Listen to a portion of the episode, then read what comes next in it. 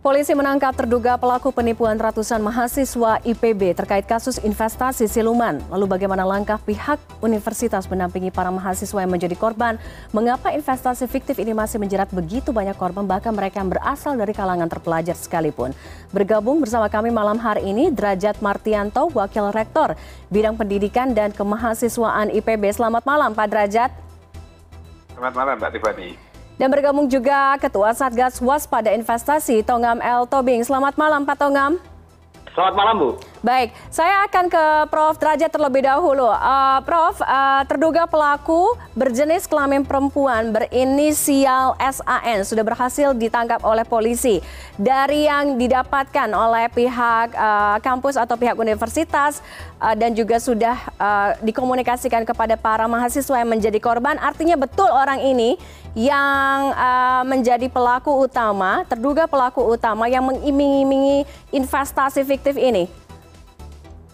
Ya betul uh, dari uh, apa namanya uh, komunikasi kami dengan mahasiswa memang orang itu ya. Jadi satu-satunya orang itu yang ditemui oleh mahasiswa adalah yang bersangkutan FAN. Nah, tapi soal data tadi Mbak Tiffany ya, saya -hmm. boleh uh, koreksi sedikit ya. Boleh silakan Prof. Kan kalau uh, per, per hari ini kan 333 orang, tadinya yang melapor ke polisi 300.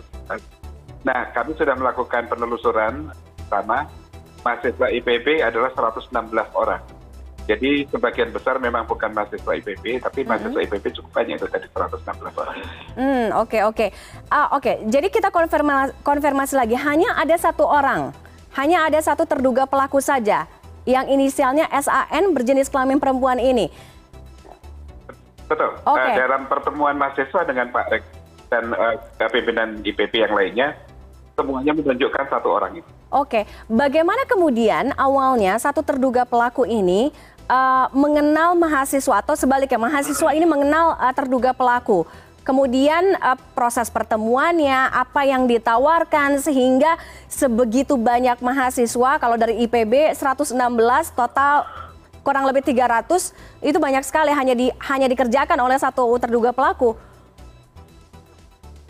Ya, jadi uh, gini, uh, ini mahasiswa yang dalam tanda kutip terjerat itu ya di IPB mm. adalah mahasiswa-mahasiswa yang sebetulnya tergabung dalam uh, beberapa kegiatan yang uh, mereka lakukan uh, seperti uh, ada macam-macam kegiatan mahasiswa biasalah mahasiswa punya aktivitas-aktivitas nah di situ kan mereka punya uh, biasanya seksi dana ya mm. untuk mencari uh, danus atau ataupun mencari sponsor nah kebetulan beberapa mahasiswa ini mendengar dari kakak kelasnya. Tadi kan kalau dari sumber yang tadi ada di situ saudara Abnel tadi, bukan mahasiswa IPP menyampaikan bahwa ya sudah cukup lama sebetulnya mengenal yang bersangkutan, dikenalkan eh, dengan yang bersangkutan. Kami mendengar bahwa ini sebetulnya sudah mulai sejak Oktober tahun lalu. Oh. Nah ada mahasiswa IPP yang waktu itu uh, berhubungan dengan yang bersangkutan nampaknya tidak ada masalah atau belum ada masalah.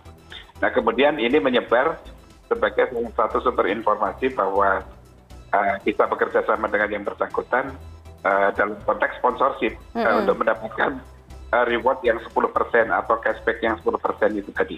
Hmm, oke. Okay. Um, kurang lebih sudah setahun sebenarnya, artinya um, satu terduga pelaku ini menjalankan aksinya, uh, tapi tidak melihat ada masalah. Artinya pernah ada uh, mahasiswa yang merasa mendapatkan keuntungan 10% itu? Ya, meskipun hmm. setelah kami dalami lagi ternyata tidak pernah utuh 10 persennya. Okay. Uh, mahasiswa-mahasiswa yang sekarang terjebak ini pun sebagian juga ada yang mendapatkan uh, apa namanya uh, pembagian investasi tapi jauh dari 10 persen yang dijanjikan.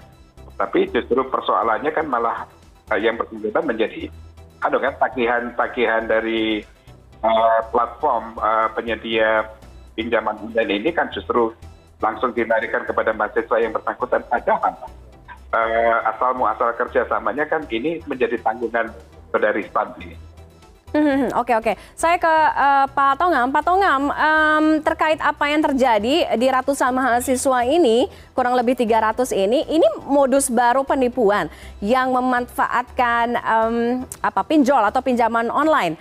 Atau Anda pernah mendengar modus-modus serupa?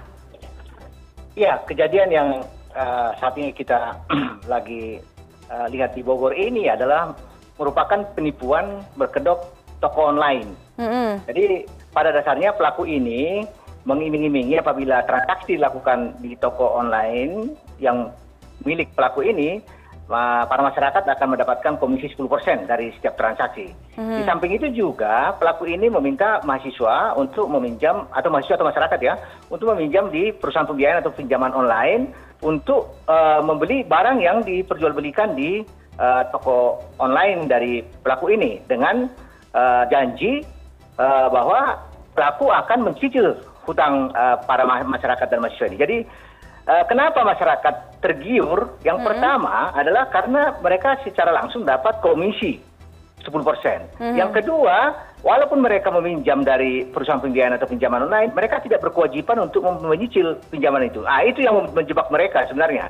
Jadi dengan sangat mudah mereka mendapat komisi dan juga eh, tidak wajib membayar. Nah, ada dua dua modus yang digunakan oleh pelaku ini. Yang pertama, pembelian barang itu eh, dengan pinjaman yang diberikan oleh eh, perusahaan pembiayaan atau pinjaman online, Hmm. di mana barang itu tidak diserahkan kepada pembeli, kepada masyarakat, tetapi masyarakat diminta untuk memberikan informasi bahwa barang sudah diterima. Jadi ada penyerahan fiktif di situ sebenarnya yang seharusnya memang harus disadari bahwa itu adalah kegiatan-kegiatan penipuan.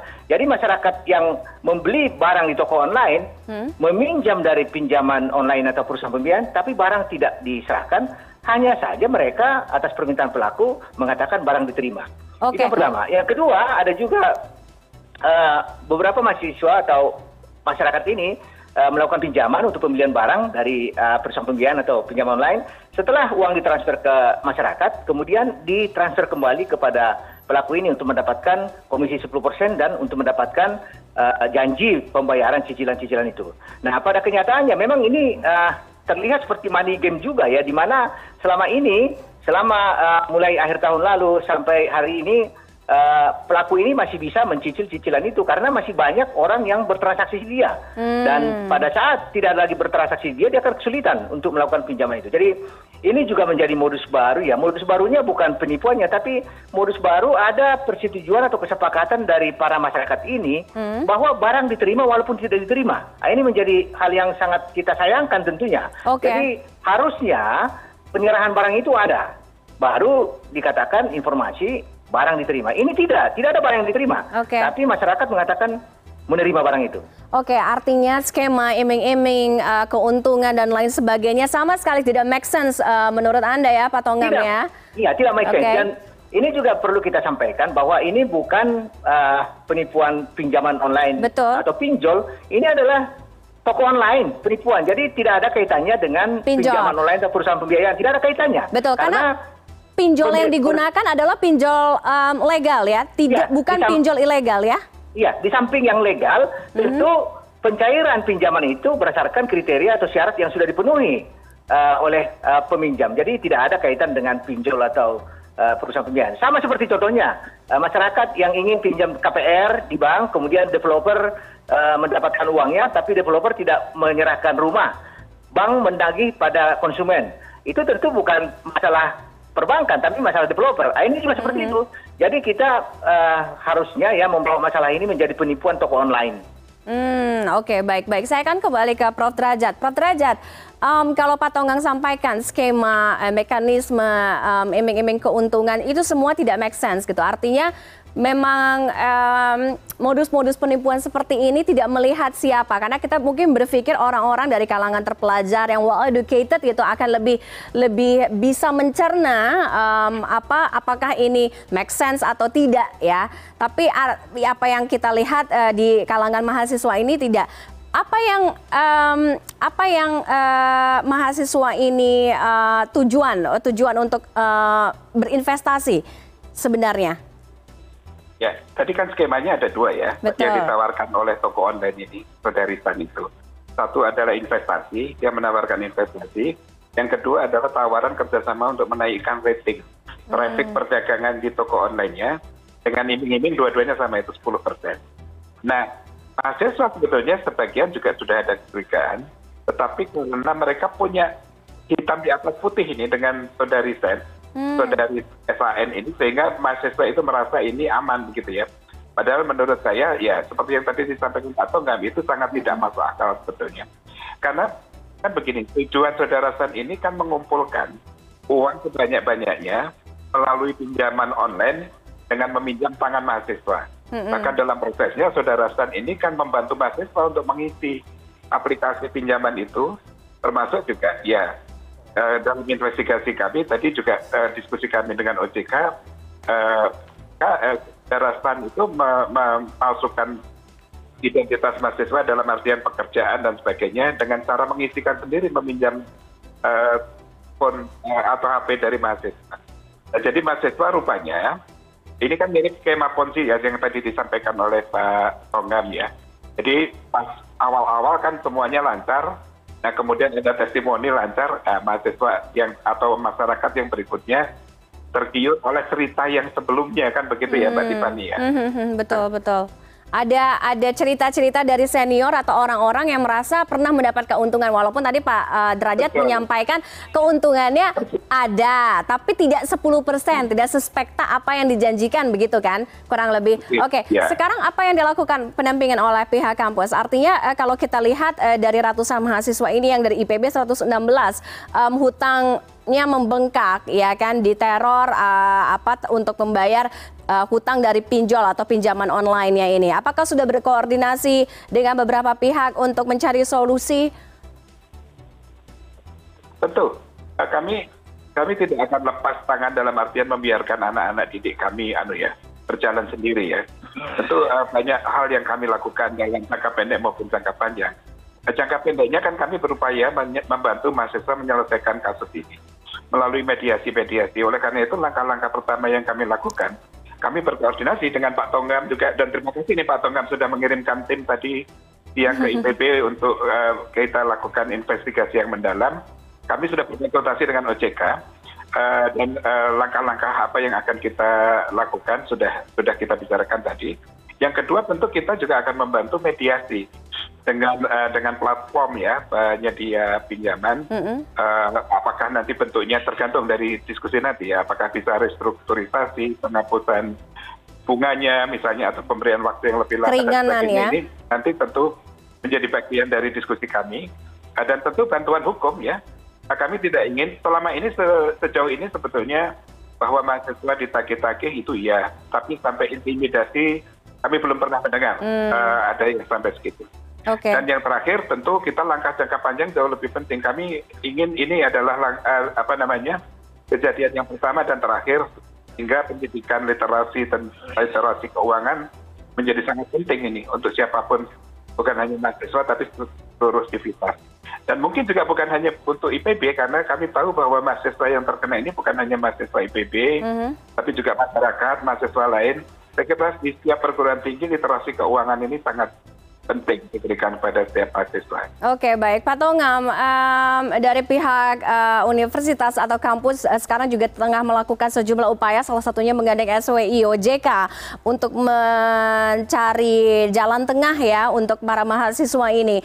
Uh, tapi kita kembali lagi literasi keuangan fintech itu sangat perlu karena jelas kita lihat artinya eh, korban-korban yang sekarang mereka yang sangat melek teknologi, sangat melek digital ya kan perubahan perkembangan tapi artinya mereka toh akhirnya tetap menjadi korban. Ini sangat penting Pak Tongam. Halo? Iya Pak Tongam. Iya, iya Bu. Jadi uh, pernah tadi dikatakan Pak Derajat bahwa memang uh, yang terjadi saat ini adalah adanya iming-iming uh, komisi 10% dan utang dibayar oleh pelaku ini yang pada ingatannya tidak terjadi. Iliterasi memang sangat-sangat penting bagi uh, seluruh masyarakat, terutama masyarakat kita seperti yang di kampus-kampus kan butuh uang tadi untuk uh, suatu kegiatan-kegiatan mahasiswa Betul. yang memang mendapat angin segar di mana tanpa kerja keras bisa dapat 10% dan walaupun meminjam bisa dicicil oleh pelaku yang tidak disadari oleh masyarakat kita bahwa perjanjian pinjaman itu ada antara masyarakat dengan uh, pemberi pinjaman bukan dengan pelaku penipuan ini. Sehingga memang yang ditagih adalah mahasiswa atau masyarakat itu. Dan benar tadi Pak Derajat, kita tidak pernah ada mendengar ada teror intimidasi dari penagihan itu. Jadi mungkin kita bisa luruskan mm-hmm. yang tempat meminjam itu adalah kegiatan-kegiatan sektor jasa keuangan yang legal berizin. Sehingga tata cara penagihannya dilakukan dengan uh, kode etik yang sudah disepakati bersama. Jadi tidak ada teror intimidasi. Okay. Penagihan itu wajar karena sudah jatuh tempo, jadi tidak ada teror intimidasi. Okay. Nah, yang perlu kita lakukan juga adalah bahwa mahasiswa dan masyarakat jangan tergiur dengan iming-iming tinggi. Dan ini kelihatannya memang ada kerjasama, walaupun proyek itu ada perjanjian ya, perjanjian kalau kami lihat perjanjiannya itu sangat sumir sekali ya, uh, suatu proyek yang dibiayai, tapi hmm. kelihatannya tidak memenuhi sebagai perjanjian. Jadi uh, saat ini memang banyak yang melihat dengan adanya tanda tangan pelaku, tanda tangan uh, masyarakat, itu seakan-akan sudah ada jaminan keamanan, padahal tidak juga. Nah, ini yang perlu kita pelajari sebenarnya. Oke, baik. Ini juga sekaligus uh, mungkin uh, pemirsa yang menonton Pak Tongam dan juga uh, Prof Derajat, artinya uh, karena ini berkaitan peminjamannya dengan um, platform uh, yang memang ada di bawah OJK, uh, mengantongi izin dari OJK dan um, legal, tidak ada upaya intimidasi sehingga kalaupun memang nantinya ada penagihan yang sifatnya intimidatif gitu ya akan ada asistensi ya dari SWI ya Pak Tonggam ya Ya kami jamin tidak ada intimidasi. Oke, tidak baik. ada intimidasi. Baik, saya akan terakhir ke Prof Derajat. Prof Derajat,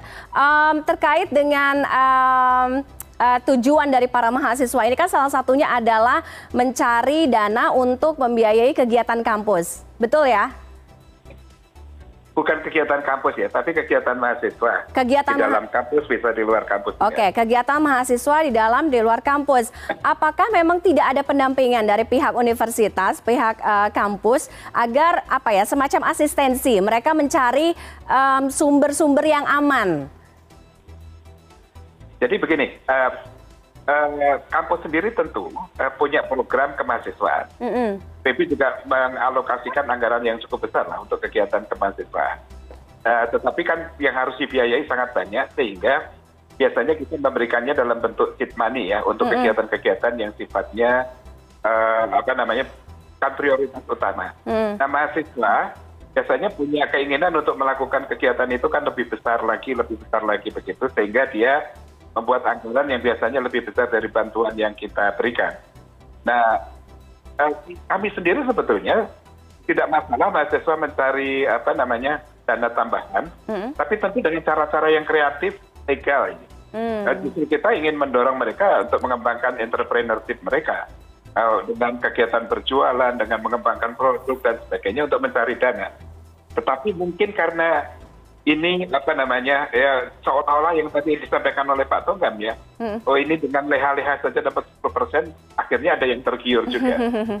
Sebetulnya yang kami dorong itu adalah kegiatan-kegiatan yang produktif Pak Tiffany. Okay. Karena kami memang ingin mendorong mahasiswa agar mengembangkan uh, kegiatan itu dengan memanfaatkan kapasitas yang mereka miliki, entah melalui produk uh, atau pengembangan jasa tertentu dan sebagainya, untuk dalam rangka mencari dana tambahan untuk kegiatannya. Oke, intinya jangan pernah tergiur dengan um, segala sesuatu yang iya. instan ya, karena itu bisa berpotensi instan. berisiko menimbulkan masalah. Dan ini menjadi catatan untuk kita juga, jangan sampai ke depannya um, ada kasus-kasus serupa ini yang terakhir dan masyarakat harus tetap waspada intinya seperti itu. Terima kasih Pak Derajat uh, Martianto dan juga Pak Tonga Meltobin sudah bergabung dengan CNN Indonesia Connected malam hari ini. Selamat malam Bapak-Bapak.